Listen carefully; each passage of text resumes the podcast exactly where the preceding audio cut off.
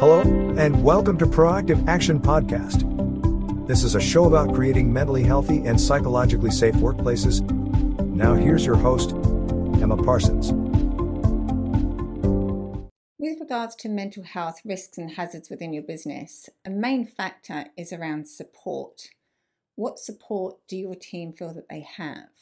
And this is both emotionally, internally, and externally. And it's not just a matter of whether they feel supported at home, it's whether they feel supported at work. And there's a lot of different moving facets within that. But identifying and really understanding what support means to your team because support is individual. What you feel is support is going to be different to the next person. And what you need right now is also going to be different to the next person.